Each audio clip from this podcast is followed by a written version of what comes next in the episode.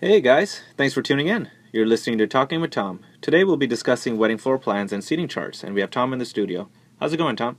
Great, thanks. Great. So, what's the difference between a uh, floor plan and seating charts?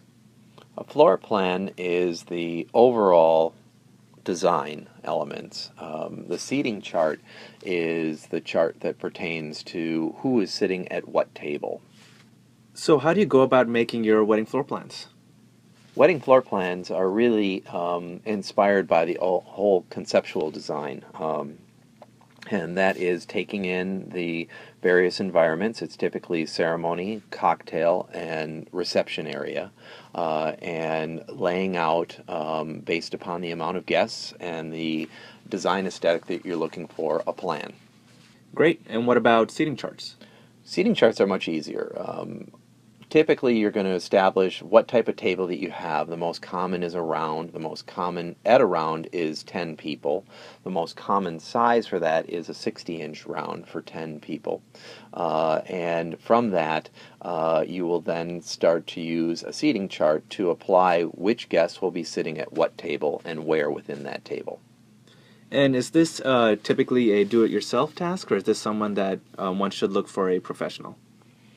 I strongly recommend um, that this is something that you work with somebody with um, uh, on both the floor plans and on the seating charts, unless uh, it is a process that you are familiar with. An example is maybe you are an interior designer, or maybe you uh, are an architect.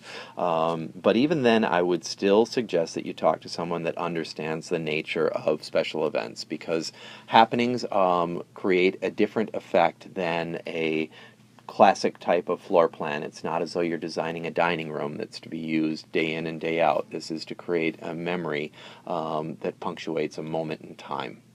And where would someone go to find an, an expert in this? Well, um, a lot of different places. Uh, you know, you can start off by um, if there's a venue that you're looking at and are interested, talking with them to see if they maybe have someone that is familiar with the space and has done great work. Um, other ways are through referrals through friends or family, um, and you also can go online uh, and and check out various um, services, whether it's an event planner or an event designer.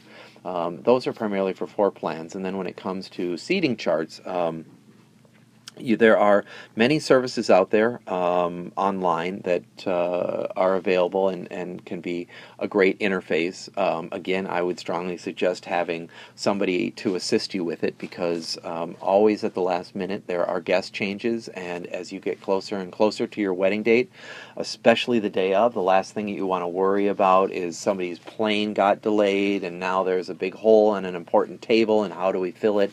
Therefore, if you've got a, either a planner or um, an event manager or a, a good friend who understands your group and the sensitivities, they can move that stuff around in real time while you're focused on, um, you know, being with friends and family for your wedding and your big day.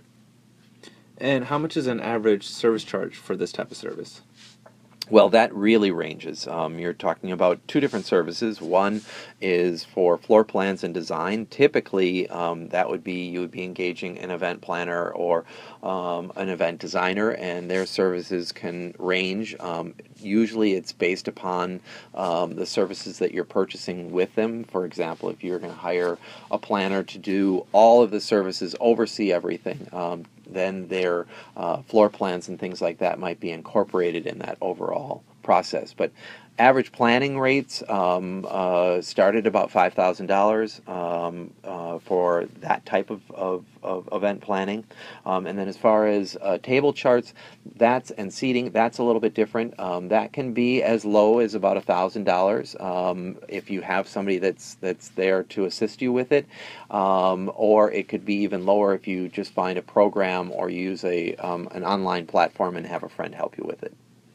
Great. Well, thank you for your time, Tom. Thank you guys for listening. For more tips, information, and ideas related to events, please visit Tom's blog at tomknoll.events or knoll.events. Thanks so much.